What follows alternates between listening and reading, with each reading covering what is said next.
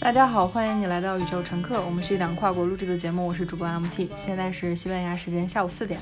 大家好，我是主播小姨，现在是北京时间晚上十点。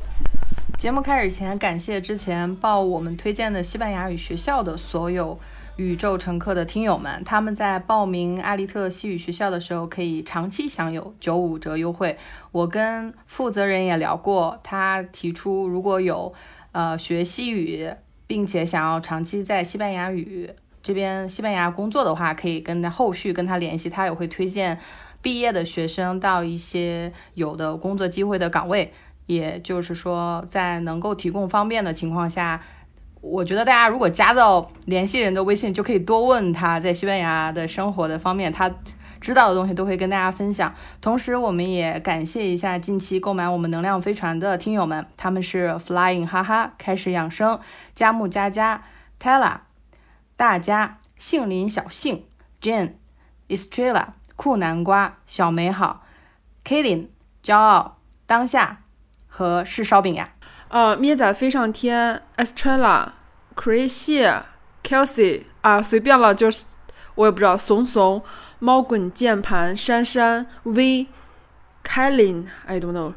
水宫鸟、逸仙、Estella，呃，叶西瓜、糖宝。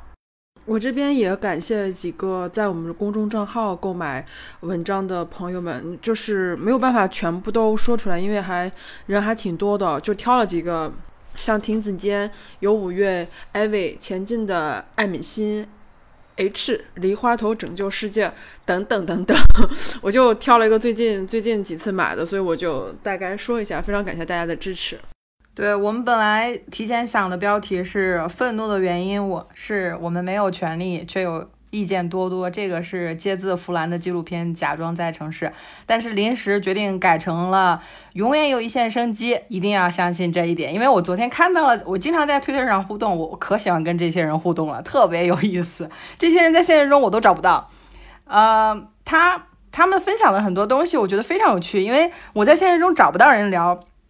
PTSD，因为太沉重了，大家就说啊，这不就是情感忽视啊、羞辱啊、霸凌啊、暴力啊？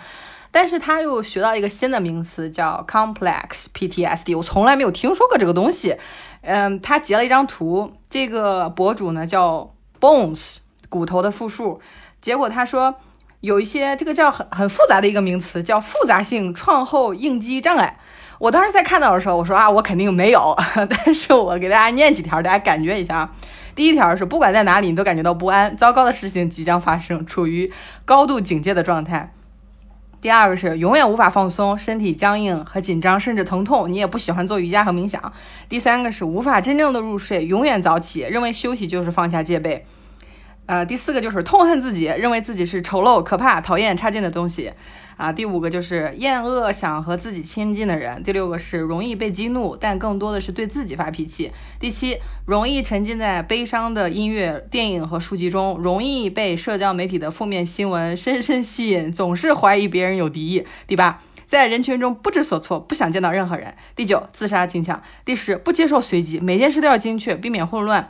计划临时改变让你感到失败。第十，为了安全感，过度的休工作，不愿意休息休假。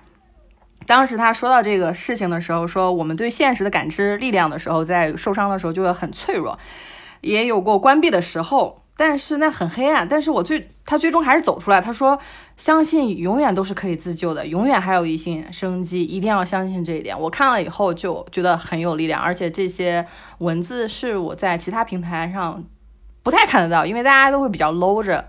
我们在。看到这些沟通的过程中，一开始就会觉得啊，自己活的是一个正常人，可正常了，可健康了。可是你仔细想想，咱们成长的这几十年的过程中，其实有很多很沉重的事情的，也有很多事情是不便于提及，但是大家都知道的。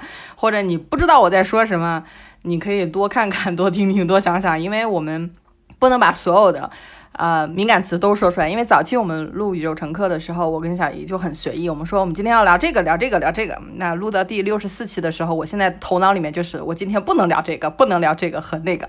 所以说，我们也是在录的过程中一直在想，如何能够有效的把信息传达出去。最重要的是打破信息中心论，不要把一个人当做信息的源头，而是要用工具自己主动去搜索。而信息在这个传载的过程中，有的时候就会突破中文的限制。这也是我们为什么说要建立一些英文的数据的搜索能力，还有学一些其他的语言。我们也有朋友在学法语，我现在也对学法语充满了兴趣。这些都是。不断启发的一个过程，所以我们聊，比如说之前的《假装在城市》，那个其实就是小姨推荐给我，我看那个纪录片看了两遍，但是我听小姨说，她看了十遍，也有很多听友跟我们说，她一直想看，但是一直没时间看。我们也觉得你自己的这个时间是一定要把握住的呀，呃，特别是上次我们有个听友格雷斯说，我老公说了，如果我不听宇宙乘客，他就去给我做饭。后来我再也没有在评论区看过他，她老公做饭一定很好吃。这我就后来发现，宇宙乘客的竞品是谁呢？可能就是这些老公们，这些 做饭很好吃的老公们。就是说，哎，你只要不听这个，我就去给你做饭。所以我们在想，自己的时间和一间自己的房间，可能是非常重要的必需品。我今天已经居家多少天了？这都得半个月了哈。我从来没有想到说，我现在可能虽然不身不在上海，但是过着跟上海没什么区别的生活，就是也没有谁比谁差吧。本来要聊的这个话题呢，就是 MT 刚刚说那个愤怒那个事情，可能那个标题一有愤怒，二是有权利，可能这个标题在审核的时候就会都不用先听我们的内容，可能这个标题就已经，嗯，pass 掉了。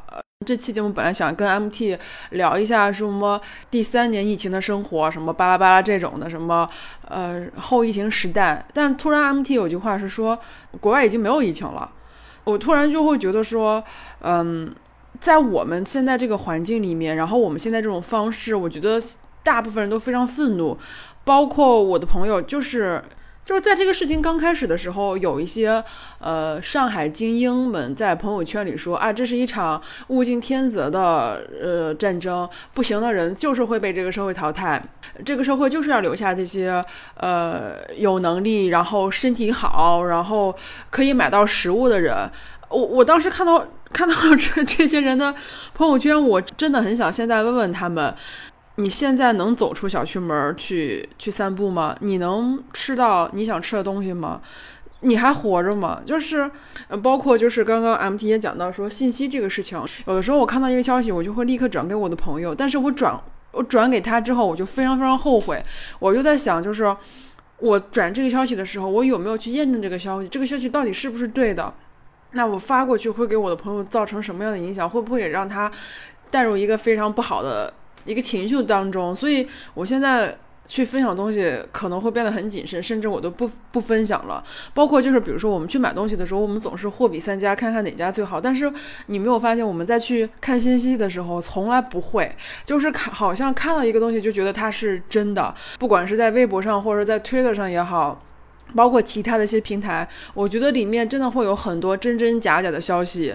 那有的时候你看了中文，可能还要看一下英文，因为不同的语言、不同的环境，它其实放射出来的信息其实是非常非常不一样的。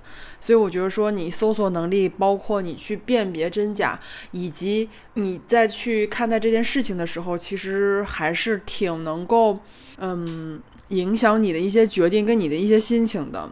我最近其实。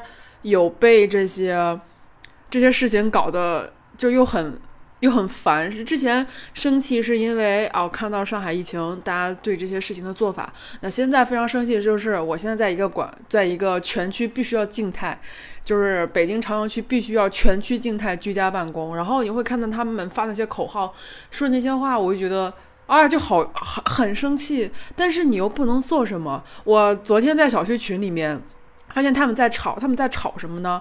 是因为呃，政府在我们小区设了一个核酸检疫点，然后有别的小区进来做核酸，是因为可能别的小区附近没有，然后他只能到最近的我们小区来，然后我们的小区的居民就开始反对，说为什么要让外面的人进来做核酸，会增大这个风险。我当时非常生气，我就会看到说，在这样一个紧要关头，竟然以外人跟内人来。鉴别大家都是邻居啊，就是人家是别小区的，就是挨着嘛，所以我当时非常气愤，我就说在这里生活已经非常困难了，已经非常难了，为什么大家还是要这么不能互相理解？然后又有一个男性在群里直接艾特我，你告诉我在这里生活怎么困难了？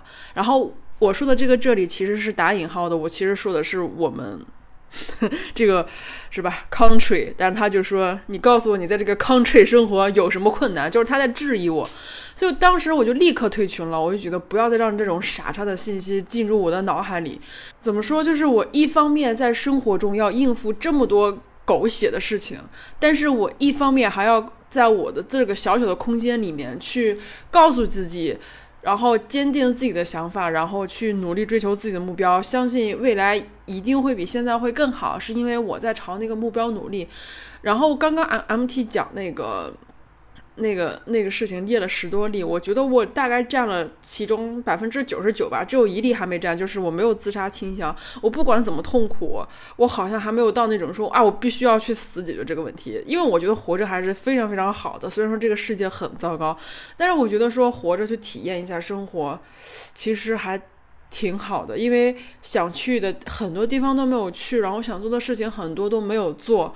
然后想完成的事情也没有完成，就很矛盾啊！一方面应付这些特别烂的事情，而且这些烂的事情可能就是因为你在这个环境里才会有，就是你，但是你又摆脱不了它。然后一方面还要告诉自己要相信自己，要相信未来一定会越来好越好的。我说这相信未来是相信自己的未来哈，不是说这个环境的未来。所以，哎，怎么说，就不知道在座的大家，在全国各地的大家。有没有正常生活？有没有正常工作？然后高考也推迟了一个月，那是不是在这些面临中考、高考的孩子还要再再进进进进行一个月的压力？但是我告诉你们，那些市场人、那些策划者已经在做高考失利的话题喽。高考还没有开始，但是他们已经在策划高考失利的专题了。所以说有什么呢？而且我今天还有一件特别。生气的事情，哎，反正我的朋友也不听。我的朋友在分享了一个酸奶，两桶酸奶要一百二十三块钱。我一想，这是什么样的酸奶，要卖一百二十三块钱？所以我就觉得说，在这个生活中，处处不不充满着陷阱。还有我在朋友在那个推特上分享那个五月淘宝大促的日历，每一天都是大促，你的每一天都是被那些资本家、那些市场人给规划好的，太扯了。哎，我前几天重新听了我们家第十八期，我们开头就说你特别开心啊，你刚从杭州搬到上海，你两周见了四波朋友。我跟你说，我两周谁也没见，我在居家隔离。哎，我就我就会发现，就大家听到说，哎，外面隔离，然后我们这边正常，就可开心了。就这种信息就传播特别快，因为我们那期叫什么健康啊，生活啊是生活的本质啊。但是我就会发现，当信息反过来的时候。就很多人就不愿意相信啊，不愿意相信这外面可以不戴口罩，不愿意相信外面物价没有涨，因为每天看信息，小易就问我，哎，你你那边物价涨了吗？我说涨一点点吧，但是面包啊、大米啊，像这些基础的食品供应是正常的，而且目前这个事情的发展，我们是每一年都在刷新认知。我们刚，因为我们是一档疫情中诞生的博客。我们疫情之前聊的可能是一些生活中的东西，我们甚至都没有触达到这些资本市场，特别是我以前还是做市场的，你看到那些广告，那就是我跟设计人员去沟通，放在那个网站的右上角。我以前干的就是这活儿。那我以前我并不认为说，我甚至还做过艳女的广告呢。我做完了以后，就是好几年前了，有当时的。女权主义者说：“啊，你这个广告艳女。”我当时心想，他们事儿怎么那么多呀？就是这广告跟他们没关系啊。但是后来我就发现，哦，这是有一个时间进展的。特别是在过去的一年，因为我以前也不太关注这些信息，就觉得啊，没有词语去概括，只是觉得比较难。比如说，周围的人会说你胖了啊，你稍微说一点，比如说老子啊、道德经啊，你稍微说两句引 引经据典的东西，他就说：“哎呀。”你很博学，你不适合当女生。他就是你知道，夸你夸的就像骂你一样，就像这种东西，我在生活中有很多个案例，特别是我最近剪了短头发，很多呃中国女孩就说：“哎呀，你像男孩子啊！”你就知道这种声音吗？你知道这种嗲里嗲气的声音吗？我可我可讨厌这种声音了。就是为什么他跟我说话的时候，就是就是这种感觉。但是他跟男生说话的时候就会嗲嗲的呢，我就我就哇，我就感觉。我我我就觉得这种两副面孔是生活中很常见的东西，我们都知道女生这一 好多女生都有这种两副的面孔，特别是我们上一期，我们几乎聊聊每期都被骂，因为我发现自从我们请了嘉宾以后，我的神经会比较大一点，因为我们上次请李二敏那期，李二敏来之前他就担心别人骂他，但是后来啊。就真有人说啊，你马克思主义，你这个太厌世，你什么解决方案都没有，你总是夸夸其谈上层建筑。他我我们本来说邀请邀请他来第二期，人家也不来了。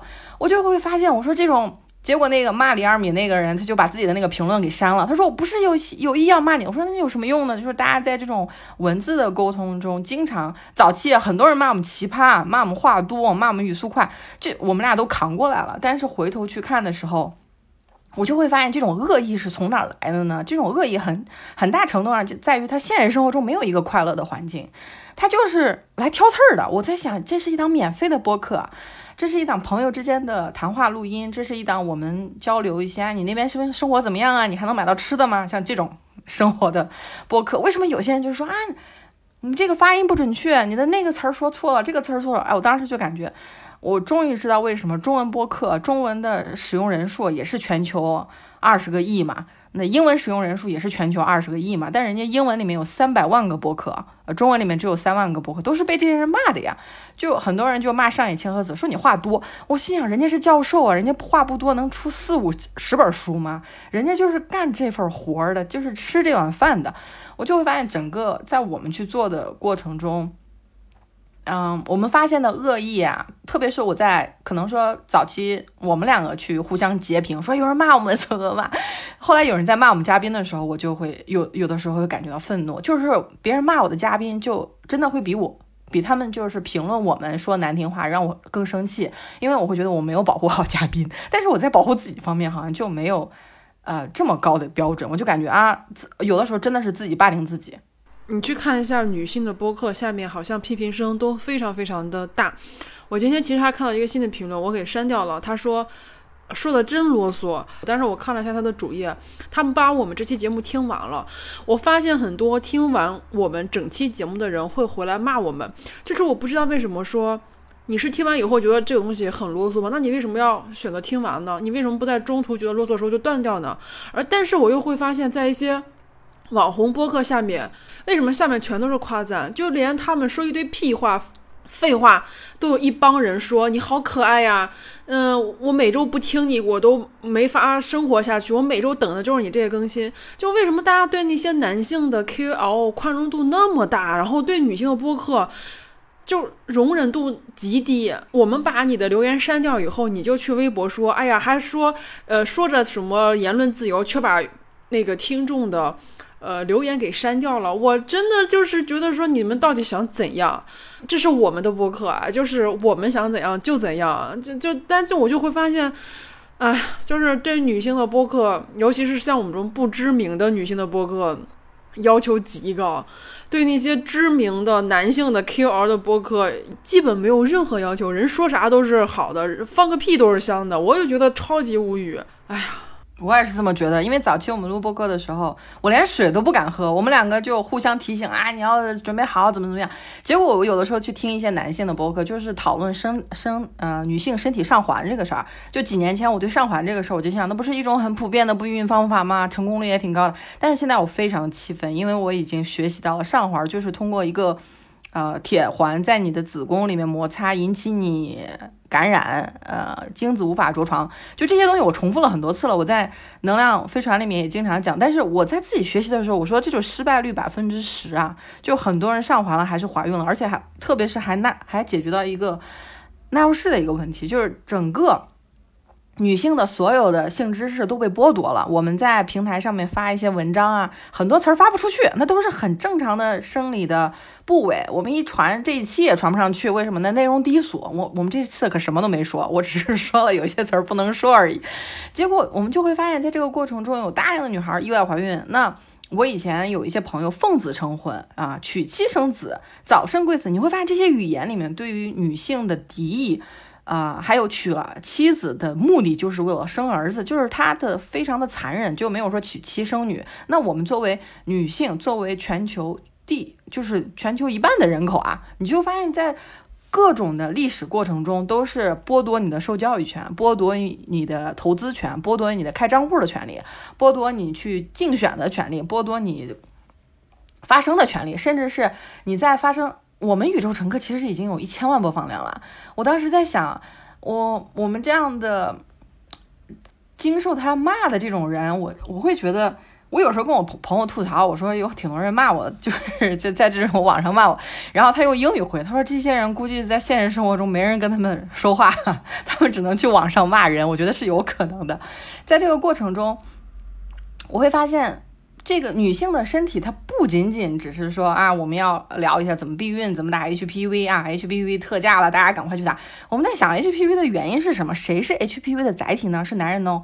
我们在这个过程中，而且他。阿里王的嗯奈飞特辑，我们也非常推荐，一共有三个特辑。那很多人就说看了很心酸，因为阿里王她啊最后跟她老公离婚了。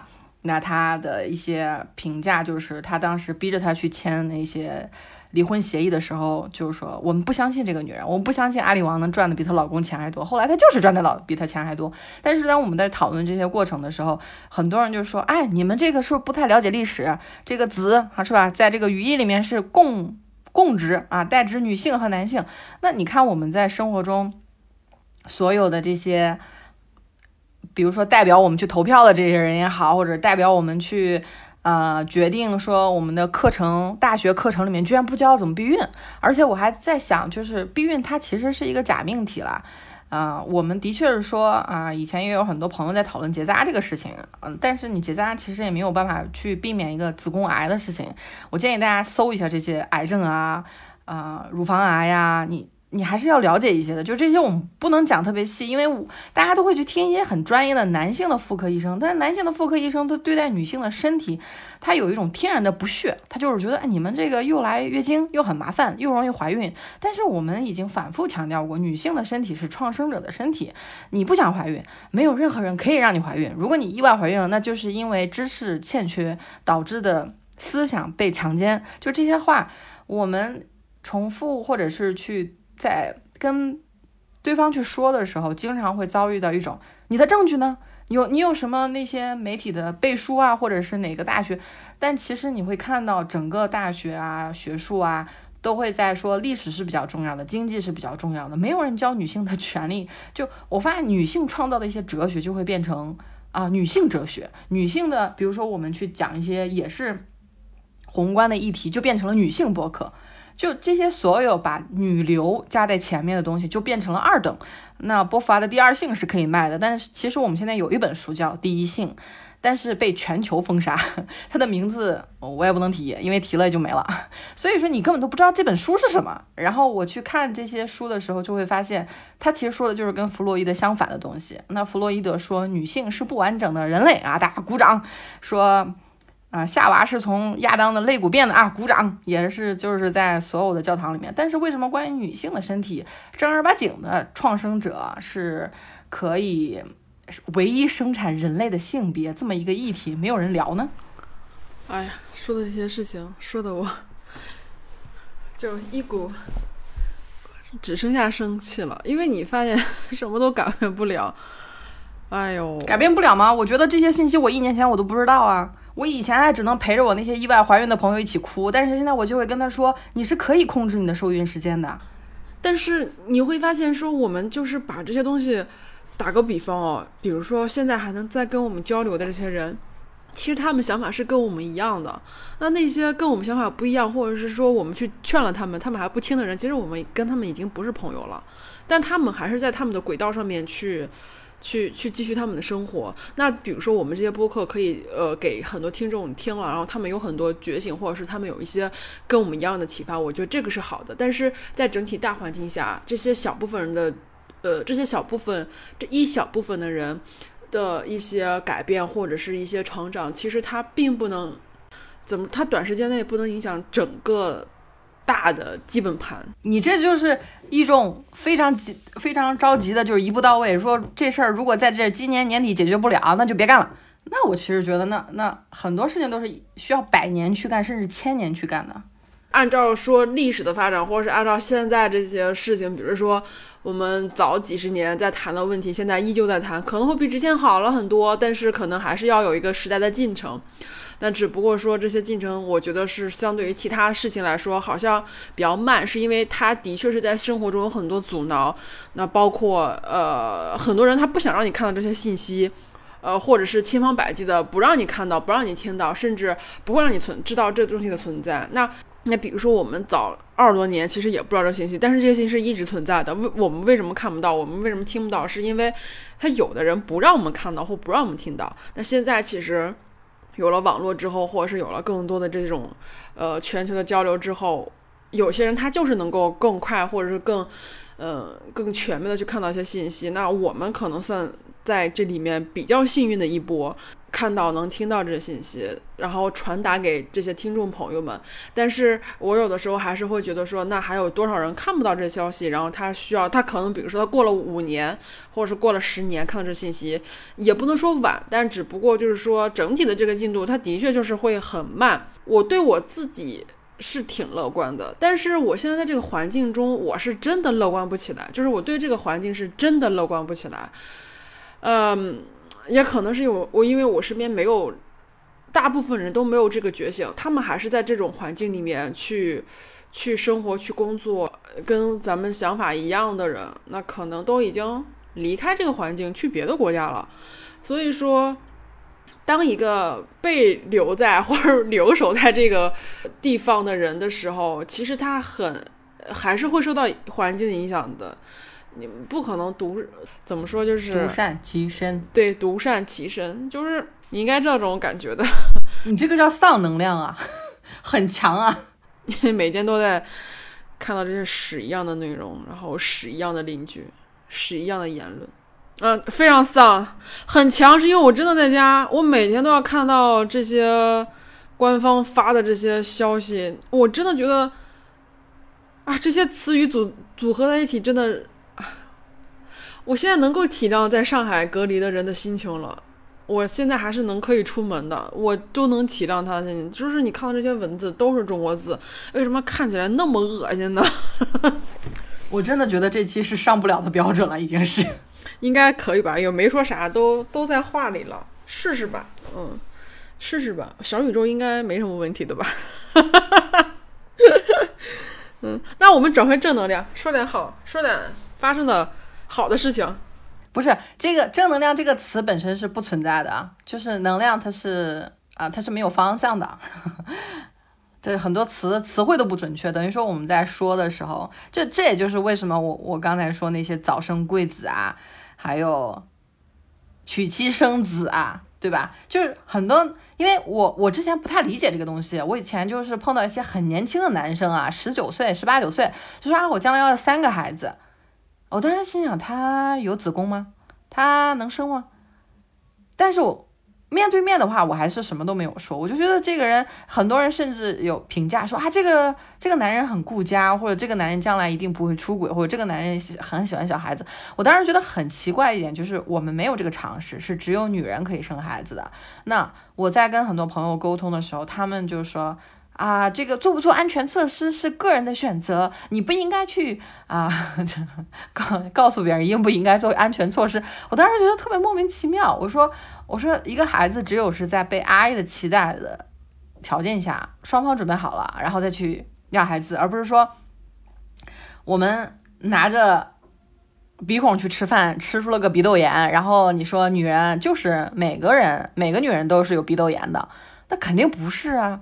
那还又发明出来一个新的疫苗，叫鼻窦炎疫苗，还要好几千块钱。那我们去说，如果你没有什么东西，就可以不用打这个疫苗。很多人就说啊，你这是影响我健康，你这是影响我这个啊快乐。我们之前说什么叫性解放嘛，就是性病解放啊，就是你的生理特征就不是用来干这件事情的，不是用来用鼻孔吃饭的。你硬要拿鼻孔去吃饭，然后你说你你要有鼻孔自由，我当时就觉得这些所有的。信息一方面是传播比较慢，另一方面也是很多人自欺欺人，他不愿意相信说，呃，怀孕这件事。还有，嗯，我们现在去看一些文学作品的时候，包括我去看三毛的书的时候，他都在小说里面说啊，如果他说现在我就迁就我的啊、老公是个外国人，我们两个就说西班牙语，但是呢，如果将来孩子来了，孩子一定要学中文。我当时心想，孩子要来，就是因为在整个我们的教育史里面，你会发现。对这些事情都语焉不详，就不告诉你啊，你莫名其妙就 怀孕了啊。我们那些上环的这些信息，特别是我看到一些标题嘛，就是说啊，爱妈妈就要带妈妈去取环儿。我在这想，妈妈这这这个这一辈儿人也四五十岁了，对不对？就是有百分之四十的人都是身体里上环的，就是他他们在上环的时候，他们有疑惑吗？是因为周围的人都上环，所以他要上环吗？那我们这一代就是周围人都打 HPV 疫苗，所以你就要打吗？呃，你会不会因为一九九三年中国就不再生产这个避孕环了？就是因为它的避孕失败率挺高的。我们有挺多听友都是说啊，自己有个弟弟和妹妹的原因，就是因为自己妈妈身上的环失效的，有的堕胎了，有的就没有。那等于说这个他的未来就改变了。我们这些内容我去听。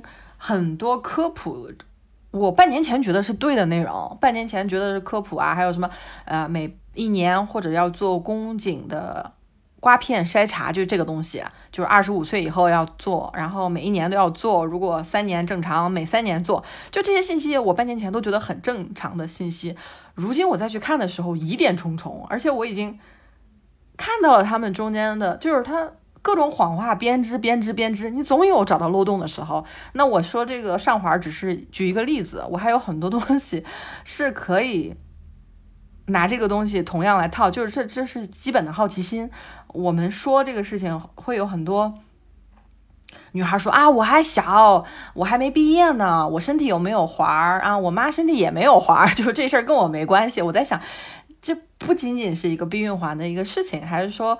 这是一种什么样的力量？是说百分之四十的代孕女性身体必须强制要上环？就这些信息不了解的话，我会认为，如果历史不去了解它的话，历史存在的意义是什么呢？嗯，的确是有的。有的时候我们会说。那为了解决问为为了解决这个问题，然后我们想到了很多办法，那然后大家就会去推崇这个办法，但是大家从来没有想到，没有往回想，就是说为什么会有这些问题？那就这些问题是不是在一开始的时候就可以避免，而不去做？那是不是就没有后面这些再去这几个办法？其实我们生活中有非常非常多的事情都是这样的，就是先产生一个问题，然后再想一些办法把这个问题解决。但是很多时候这个问题是根本没有必要出现的，而且这些问题都是人为的，自己产生问题，然后自己再去想个办法解决，然后浪费了很多时间跟精力，然后造成一些不必要的麻烦。就本来这个事情不需要出现，不能说负能量了，因为没有正能量跟负能量，就这种坏心情。我会我会反思一下。嗯，你你你先听我说完，为什么会有一点难受？比如说，我们现在录这场宇宙宇宙乘客，很多事情我们都得用用另外一种修辞手法来说，是因为我们正常说话这东西上不了。就是当一个人无法顺畅表达自己的意见的时候，也非常生气。嗯，因为我不知道该怎么说了，因为我不知道说加一层保护膜或者加一个磨砂之后这个话怎么说，我不会。对我们把清晰度调低了，说的全是。全是全是马赛克，我们这我我们的语言里面全是马赛克啊！对，就不会说了，不会说了，就就怎么现在成这样了呢？就是，然后非得逼我们说一些生活中那些无所谓的事儿，分享一些乱七八糟的，或者分享一些无关紧要的这种事儿，就开心了吗？就我还不知道，我都不知道该怎么说话了，一下子录这个宇宙乘客。对，因为我们上一次录的能量飞船还挺开心的，因为我们之所以创立能量飞船的原因，是我们每一次就是后录到三十多期宇宙乘客的时候，就是挂了电话以后会再聊半个多小时。我们就说，因为刚才好像说了一个小时，好像又什么都没说，因为你知道这是录音状态，所以你就会自动开滤镜模式，自动开过滤模式。我们。的确有一些听友啊，他是新新的主播，他是 JAN 和风和嘛，他们开了个漫游夜车，他们就没开滤镜，他们也没有加马赛克，结果他的后果是什么呢？迄今为止，他在这个国内搜不到，你只能在 Spotify 上听，就是他们 Spotify 还没有评论，所以说整个沟通会受阻吧，不像，嗯，比如说玛玛雅的玛雅阿姨说是上架了，我去听她就感觉非常的。情绪教练的感觉，林有我的知晓有我，他们是一二三五可以上，但第四期没上。我其实很久没有听知晓有我，但是他们一说他们第四期没上，没通过审核，我就叭叭叭叭跑过去听，因为我就觉得哎呀好奇，我就特别想，我就特别好奇，我就说什么东西是不能说的，就是我都不知道这嘴上的齿在哪儿了，就是嘴上已经没有齿了，因为不知道不知道在哪儿，你就。好难聊啊！你说脑脑子里面闪的全是红线，对，因为你不知道线在哪儿，所以你全都是线，都不知道这个话题咋聊了，非得逼我们俩聊一些美好生活，是不是？聊一些哇塞，最近过了什么开心的事儿，吃了什么开心的东西，是吗？哎呀，这太难了。对，就就我们知道这个房间里的大象，我们我们也很想聊，就是海马星球最新一期性别及种姓。就就是听了确实很受启发，我发现没办法，就是内容，呃带来的启发，确实是在这个你没有看一篇文章之前，你没有读一本书之前，你你和你自己是不一样的。这也是为什么我们会觉得在。鼓励大家去发声的原因，因为是你一旦开始发声了，你会发现所有的信息都涌过来了。你会发现，你写一一个句子，你里面的数据不知道，你就要查。你一查，你就会越查越多，就像一种慢腾一样。你会觉得啊，很多人就说啊，我特别感谢你们做了宇宙乘客啊，嗯，帮助我很多。我后来心想，我们都不认识你啊，我们怎么帮你呢？帮你的那个人是你自己啊，是你自己的这种好奇心，是你自己。不需要一个非常迅速的答案，不需要我们在五分钟之内告诉你怎样的生活，你就真的在这儿听，听到二三十分钟了还在听，这是你自己的求生欲，或者是你自己的好奇心在帮你吸收到这些信息。其实我们，我们很多都说，有时候哎，你给了我勇气，我听了你们的东西，我去申请加薪，我加薪成功了。那你的加薪信又不是我给你写的，对不对？那是你自己的手啊。所以我就很多有一句话我挺喜欢，就是说。很多人都想埋葬我们啊，但是他们不知道我们是种子啊。你埋葬我们只会帮助我们更好的成长。大家会觉得说从我们的文章或者从我们的音频里面获取很多能量或是知识，但是我我还是非常想告诉大家，就是你们以为你们获取了很多知识跟能量，其实说实话，我们获取的更多，是因为这些全都是我们的产出。我们在很早之前节目也提到过，最大的受益者是我们俩。因为我们在搜集这些事情，包括再去想这个事情的时候，其实比如说一个月大概要录两期呃音频，一期付费的，一批一期收费呃一期免费的，还有一篇能还有一篇付费的文章，其实这个输出量还是很大的。你看似好像宇宙乘客最一个月只更新一次，但是其实我们一个月有三。三次的输出，那这三次的输出就会让我们在生活中，其实对很多事情、对很多内容要去进行一些更深入的了解。那比如说上一次那那个那个今这个月月初的能量文章，我写那篇文章，其实我是从下午一点多开始坐在桌子面前写的。然后呢，我写到了晚上十二点多发给 MT，让他去上传案发店的，大概整整有十多个小时。这十多个小时里面，其实还包含了我，比如说出起来走走，或者中间还吃了个饭，或者是又干了点别的事情。其实满打满可能得有八个多小时，就是。我在写的时候，就是你会有种责任，因为你知道这些东西是要给大家分享出去的。他，我就要逼着我自己要去查很多东西。其实，在这个过程中，最大受益者是我们，因为你只有在产出的时候，你你的大脑才能够去进行一个思考跟沉淀，它才能够落为你真正的自己。你今天听完了这期节目，说实话，我在早期不做播客的时候，我听过很多播客，我觉得那些播客完全启发了我，改变了我。但是，它在我的脑中存留的那点印象，就只仅仅于说。我在听的那个时刻，其实我听完以后，过两三天我就全忘了，因为我并没有转化为我自己的知识。我听过的时候，我听的时候觉得，哇塞，人家说的好对啊，他说的东西我怎么不知道？他说东西，哎，就是我想说的那东西，但是他替我表达出来，但是他并没有真正的去改变我的一些做法或者是一些想法。那只有自己再去输出这些东西，你自己再去思考的时候，真正是从你自己头脑中。孕育出来这些知识的时候，它才是真正属于你自己的。还是非常非常鼓励大家自己去发现这些消息。你如果说某一天你看到了谁说的特别好，听到了谁说的比较好，你试着让自己再去深一深一步的去了解这个事情，我觉得你可能会在你了解这个这个图腾上面会发现更多。更多更多你感兴趣或者是有用的知识，它能够帮助你自己去建立这个知识网络。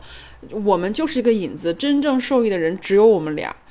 嗯，对，我觉得还是挺想分享这个事情的。就是你只有自己再去真正做的时候，你才知道里面的一些奥秘。它带给你的其实不仅仅是每每月齐名说哇，宇宙乘客现在关注人数很多，一千多万。其实这些数字都是，说实话，这些数字。除了主播自己，谁会在意呢？没有人在意，所以这些数字有的时候看起来很大，但是它实际的意义是很小的。那当然，个人在这个成长过程中获取这些东西，其实是没有办法用这些数字一笔带过的。所以说，还是鼓励大家自己去产出。有的人觉得说你太啰嗦或你讲不好，那你自己开档播客啊，你自己去写呀，对吧？又没人拦你。对，支持他们。走开，因为很多人就没有边界感的原因，就是他说什么东西被我删除了以后，他就在推特上找我说：“哎，你们这个评论区不能评论了。”他就完全没有想过是他的评论被我删了吗？就是自信到这种程度。结果因为我不太喜欢他的推特，我把他推特也屏蔽了，他就给我发邮件，我没有办法评论你的推特，你的推特私信为什么不开？我联系不到你。我心想，我开推特的原因就是为了不被别人联系到呀，我的私信功能没有开呀，就是在这个。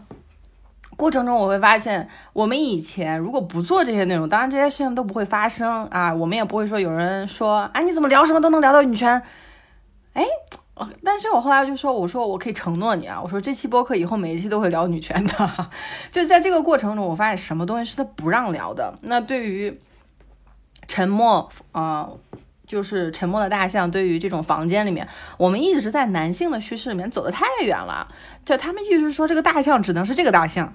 这个大象是，啊，什么牌的大象？但是对于女性来说，我会我会对每年一千三百万亿万流产啊，这些这些事情我会更关心，因为这是真实发生在我身边的朋友身上的事情。嗯，我有很多好很好很好的朋友啊，生了孩子以后，我们联系就很少了。但是我会认为，特别是像这种朋友之间的沟通，为什么我就会很明显啊，就觉得对于女性来说。会把生育这件事情看得很重，但是我们又没有足够的知识去选择时间点。比如说，很多人就是说一个成熟的母亲应该是在三十多岁左右。那我们去看一些历史啊，包括清朝的那些结婚的公主啊、格格啊，十三岁、十六岁。嗯，都被嫁出去了。十八岁呢叫老姑娘，特别现在又啊有人攻击说三十多岁，像剩女这个词呢，其实是一个非常恶臭的词，但是很多人都在用。呃，其实光棍这个词也不太好，但是我们这是生活中对于这种单身的恶意，它其实都有根深蒂固的缘由。我的确有很多东西以前想不清楚。我说这所有的问题啊，包括我以前为什么会觉得留长发啊，是我自己的一种想法，就是因为我家里小时候不让我留长发，所以我长大就很叛逆。那我还有一些朋友。就是，比如说阿里王，他就说他是一个越南家庭嘛。他妈从小就跟他说：“你不要任何人碰你的身体。”他长大就变成了个性解放。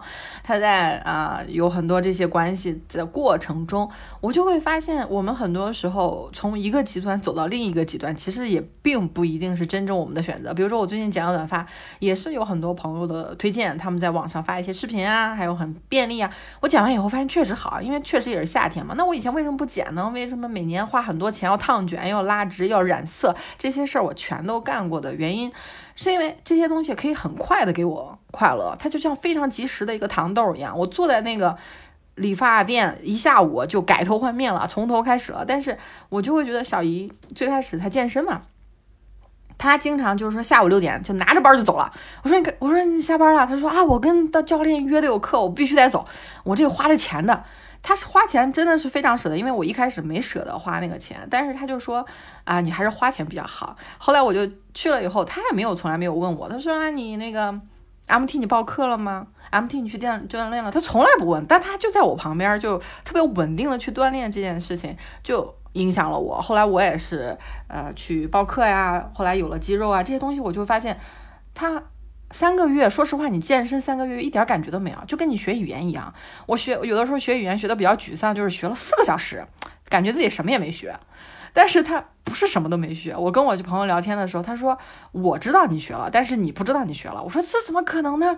他说因为你在你的身体里二十四小时啊，你是看不到你的成长。他说我一星期才见你一次，你这个口语的确是比上周好的，特别是。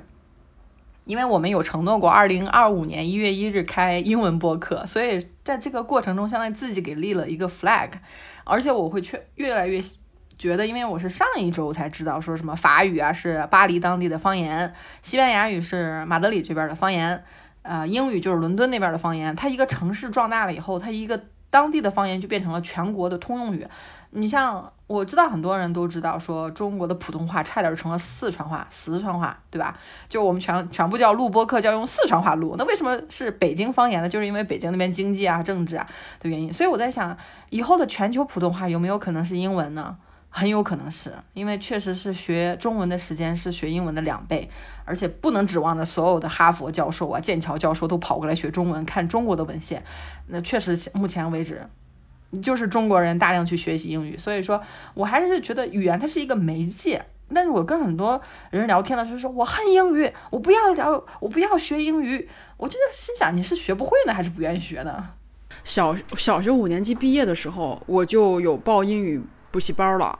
就是我们那个时代，英语是非常非常重要的，包括我的母亲。他有会英文，他认识二十六个英文单词。也就是说，他作为一个六零年、六四年出生的一个人，我说你怎么会英文呢？因为在我眼里，觉得他应该就是一个字都不认。他说我怎么不会？他说我上高中的时候我有学过呀。就是大家可想而知，就是从六零年代生人，然后到我们这一代，包括到九零后，哪怕是二十一世纪。两千年出生的，其实英文是越来越重要的。但是现在你会发现，哎，我们的补习班没有了，就是包括，就是很多东西也停了。然后不管是中文的还是英文的一些内容信息，都在相对的减少。但是在整个大环境里面，英文的这些书本也好，或者是资料也好，还有就是所有的信息来源也好，其实大部分都是英文的。我们会觉得说，哇，我们有十四亿人，但是你别忘记，我们十四亿人产出的量是。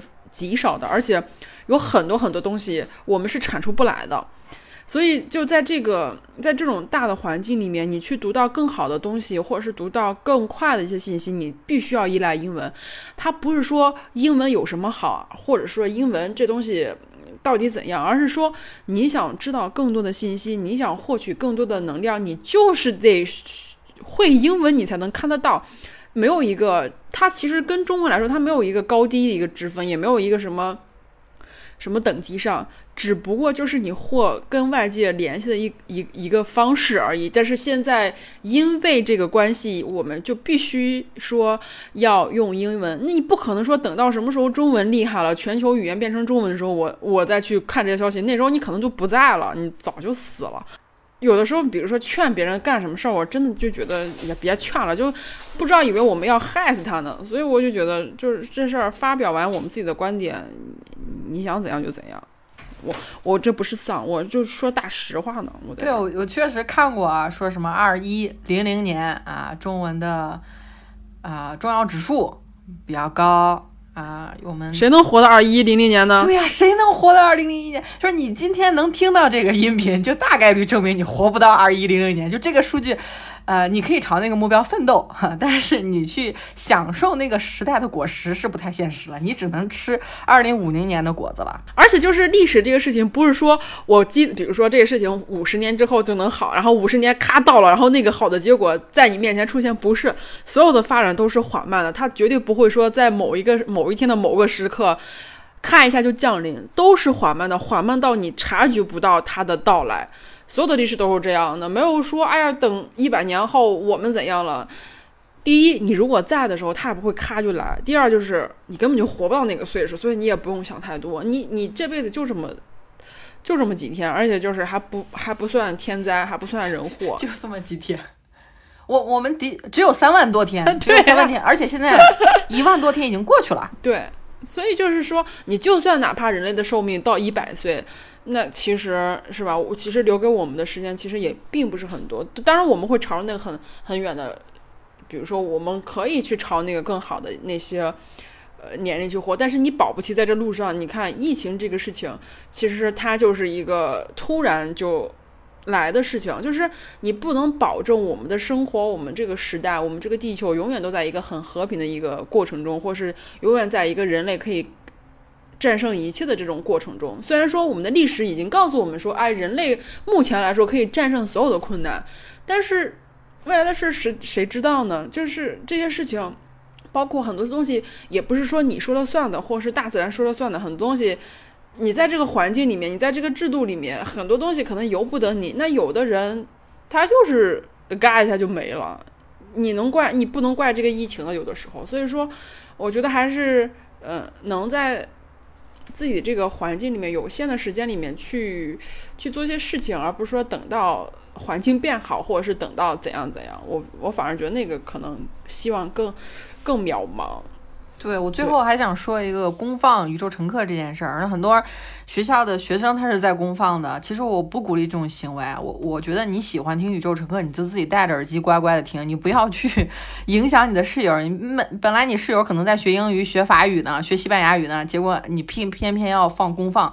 我后来发现，就是很多人在听播客的时候，公放的时候都没有考虑过，也许别人不喜欢宇宙乘客呢，也许。喜欢宇宙乘客就你自己呢？那很多人都说啊，把宇宙神歌分享给我听友了，分享给我朋友，分享给我室友了。他们说我太极端了，他们说你们也很极端。我心想，我不在乎他们呀，他们又不是我室友，他影响不到我，我跟他们的交集为零。所以说我在想，你自己怎么打造一个自己喜欢的小环境，是你必须要掌握的。我如果二十多岁，我还要跟我的室友一起生活的话，我不会招惹他们的，我不会说你天天化了妆怎么怎么样。我不会招惹他们的，我就做好自己的事情就好了。我干嘛要就是要在各地开满战场呢？就很多人就很抑郁，就给我写了很长的信，说我厌女看了一年没看完，我很痛苦。我心想，你早点把这本书看完，其实是对你的痛苦是有用的。你一年没看完这一本书，实在是不太合适。嗯。你说这个话，我突然想到，就是读书节的时候，读书日的时候，四二三读书日，我跟 MT 说，我说那个读书日的，我们推荐一个书单吧。我有很，我说有很多人在那个公众账号下面，呃，给我们留言说书单，书单要书单要书单。尽管之前我们做过那么多次书单的分享，书籍的分享也发在公众号，但是还是有人在问。MT 说好啊，做。我说那我们就推荐，哎，我当时说推荐多少本？五十多本是吗？五十二本？五十本？哦，五十本书吧，因为我们之前做阅读礼盒，不是有大概有。一两百本的书吗，MT 说别五十本了。有的人，你当你怎么说来着？你说有的人一年都看不了几本来着，把我给笑死。我说的一年五五十二本，他看不完。嗯，然后最后又说二十，又推荐啊，说推荐二十三本吧，说正好四二三嘛，推荐二十三本。但但是我还要提一下啊，我推荐了十三本，全是女性的书。小姨推荐的十本里面，九本是男性，一本是女性。我说你怎么推荐这么多男的书？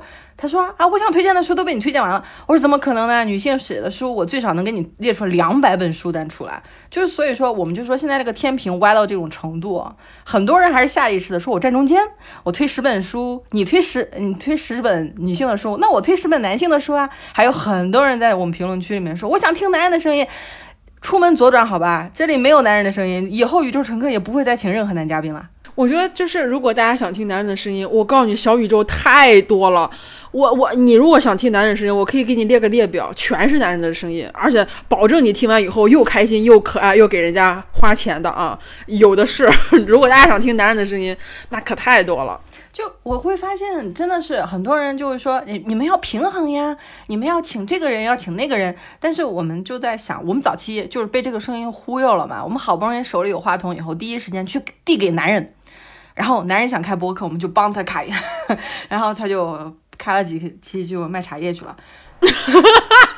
卖茶叶卖的很好，能够养活他的房租。对，我会我会觉得，本来内容制造者这方面女性的声音就非常少。我们希望能够让大家说，哎，听到觉得觉得我也能录，这不就是俩人唠嗑吗？我也特别推荐你能找到唠嗑的人，你唠什么都可以，因为很多朋友他早期也开了博客。啊、但是呢，他就是觉得我每一期都要录的特别正确，我每一秒都要录的特别正，嗯，就是要给别人以输出，让别人听了想听。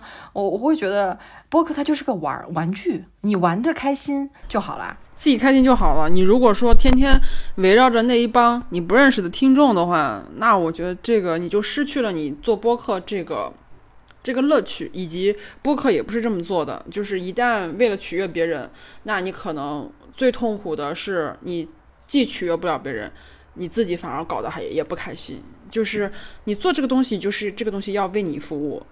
因为我觉得，我我觉得可能也是跟我我我也会有的时候说，哎，我做这个东西，我要怎样怎样，我听的都我我都要怎，其实不是，就是这个东西，你做好你自己那个，其他人爱说啥就说啥吧，你不喜欢就把它删掉，再不行把黑名单，反正也无所谓，就大家来去自由的。对，我觉得赛博世界吧需要练习。我我以前也是周围找不到这些人，后来发现网络上有比我更愤怒的一些人，我就不愤怒了，因为我发现他们比我更有能量。你如果想找到跟你想法一样的人，首先你得表达出你的想法，你才能够去吸引到那些跟你想法一样的人。你如果说我什么都不表达，或者我什么都不说，其实你是很难找到你的同类的。就是你还要试着去做一下真正的自己。哦，说到这个做自己，这个我要提个醒啊，因为我们的评论区里面有一些啊、很年轻的听友正在跟男朋友谈恋爱，他被原生家庭吸血啊、就是让压榨他赚的钱啊，或者是啊、无条件的压榨他的情感劳动力的时候，他就会从原生家庭火坑跳到一个新的火坑，叫男朋友火坑。男朋友经常说的一句话就是你要做你自己。请问什么叫做你自己呢？就是别人吸你血的时候不要动嘛。所以我我再讨论一下，就是我们有很多听友，你碰到这种事情，你还是要多跟你身边的人分享，呃，找个找一个安全人分享啊。啊，后来就会有推友跟我说，他说他早期也是跟原生家庭吵架的时候，男朋友趁虚而入控制他，就是说啊，你们家人都是怎怎么的，就是他就无条件相信另外一个人的话。就是在这个过程中，我们会相信，会发现，就陪你啊一辈子的人只有你自己，就是你的精神世界里面是有一个伙伴的，你得能看到他。你不能说啊，我的精神世界里没有人，就除了我的家人就是我的男人，呃，还有你自己啊，还有你的女性朋友。我也推荐大家多跟女性交朋友，多跟不同年纪的女性交朋友，去看一看不同女性面临的问题。就是这些东西，我们从小就被忽略了。我们从小都是，你看从。小的时候，在课堂里面就啊，夏天谁穿第一个穿裙子啦，谁第一个化妆啦，谁怀孕啦，就是我们从小对彼此都特别刻薄，但其实是没有必要的，还是要，我是真的是最近才学习到说你是可以跟女性建立这种联系的。那有你这之前有一些痛苦的经验没建立好，成功的联系，别人 PUA 你，我觉得嗯是可能的，但是未来。说不定你有很好的朋友，但是他是说德语的啊，他是说西班牙语或法语的，你得先把语言练好，你才有可能碰到他。跟童年朋友啊分散挺痛苦的，但是地球上啥都缺，就是不缺人。哎，这句话非常非常对。哦，我有的时候也会觉得，呃，有哎哎，早早早些时候也会说，哎呀，我失去这个朋友好像很很难过。但是真的就是因为我知道有很多未来有更多大家志同道合、五颜六色、来自五面八方的朋友在等着大家相遇，所以我会四面八方，对啊，四面八方真的是，因为我看到，就比如说现在有很多朋友在国外嘛，包括他们的生活其实已经也可以融入当地的生活之后，你会发现他们的朋友真的就是四面八方。五颜六色的，就是你会发现在那样一个很大的一个家庭当中，或者很在很大一个朋友圈当中，来自不同文化的冲击之后，你的生活或者你的你的选择是有很多样性的，你对待事情其实也也是很包容的。那就比如说像我们，其实说白了就是你在中国的这个环境里面，你能遇到多少来自其他地方的人呢？就是跟你有完全不一样的文化、完全不一样的一些习俗或者是信仰的人，其实你很难遇到，大家都太雷同了。尤其是在近些年，嗯、汉语。文化这种完全的吃透，就是大家说实话，我们都是说五十六个民族，五十六枝花。那请问大家，你们在日常生活中能够遇到说少数民族语言的朋同学吗？我想大家很难吧。我作为一个北方人，呃，北方偏北的城市的一个人，就是说实话，壮族好像是我们国家的第二大民族。到目前为止，我好像都没有见过壮族人。我查一下，壮族是不是中国第二？反正有一个第二大民族，我们的少数民族第二大民族应该是壮族。我查一下，我好像都没有见过他，我也不知道壮壮啊，对，中国的第二民族是壮族。请问大家，请读者，请听众告诉我，你身边有壮族的朋友吗？啊，我想问一下大家，所以你就知道我们这样的一，就是还是要去结交更多不同的人。包括啊，对，哎，对，我还是想跟跟大家分享一个事情，就是我上次在节目中，我忘记是在宇宙乘客还是在能量飞船里面提到啊，应该是能量飞船提到那个护照不能办的事情。然后前阵子我发现有一个朋友，他就在死缠烂打加嗯吵架，给移民局打电话吵架撕脸，然后投诉这种纠缠当中补发了新的护照。所以说，我觉得是有的时候。坚持下去啊，跟这种这种事情去做一些对抗，或是拿出有效的办法是可以办到的啊！我还是非常非常敬佩我那个朋友，包括我私底下也问了他一些方法，所以也想分享给近期想要补发护照或者是去新办护照，可能新办可能会有点难，补发的可能还有点希望的人有一点小小的提醒，你是可以不换到新的护照的，但是你可能需要经历非常非常痛苦的心理战，以及跟这些人打交道的一些战术啊。